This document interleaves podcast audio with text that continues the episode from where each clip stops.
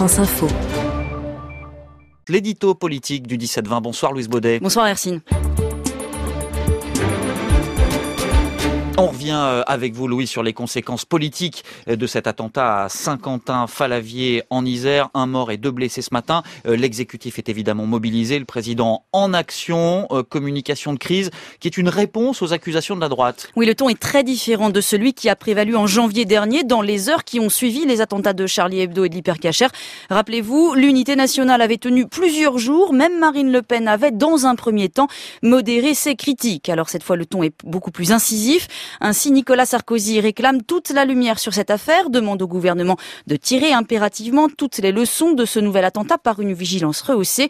Depuis plusieurs semaines, ajoute-t-il, nous appelons le gouvernement à prendre toutes les mesures indispensables dans la continuité de nos propositions. Sous-entendu, jusqu'ici, le gouvernement n'a pas pris la mesure de la menace. Les moyens ne suivent pas, déplorait tout à l'heure sur France Info le député Les Républicains Éric Ciotti. Et le Front National, euh, évidemment, tape le plus fort. Les grandes déclarations doivent maintenant cesser, tonne Marine Le Pen. Les marches, les slogans, la communication émotionnelle doivent enfin laisser la place à l'action. Pour sa nièce Marion Maréchal Le Pen, l'inaction du gouvernement est criminelle et insupportable. Stop à la politique de l'incantation. Depuis janvier, rien n'a été fait pour terrasser la bête fondamentaliste.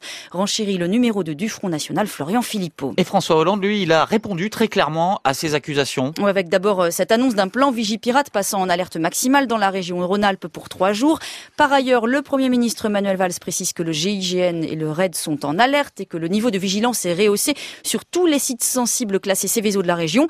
Voilà pour les actes. Les paroles sont du même acabit. Il ne doit y avoir aucun doute sur la capacité de notre pays à se protéger, a déclaré le chef de l'État, assurant que des forces sont déployées comme jamais depuis des décennies dans notre pays. Dès son arrivée sur les lieux de l'attentat, le ministre de l'Intérieur Bernard Cazeneuve a lui semblé répondre aux reproches d'inaction. L'auteur présumé de l'attentat a été fiché en 2006 par les services de renseignement pour radicalisation. Il était en lien avec la mouvance salafiste, mais a souligné Bernard Cazeneuve, l'affiche n'a pas été renouvelée en 2008 alors que la droite était au pouvoir.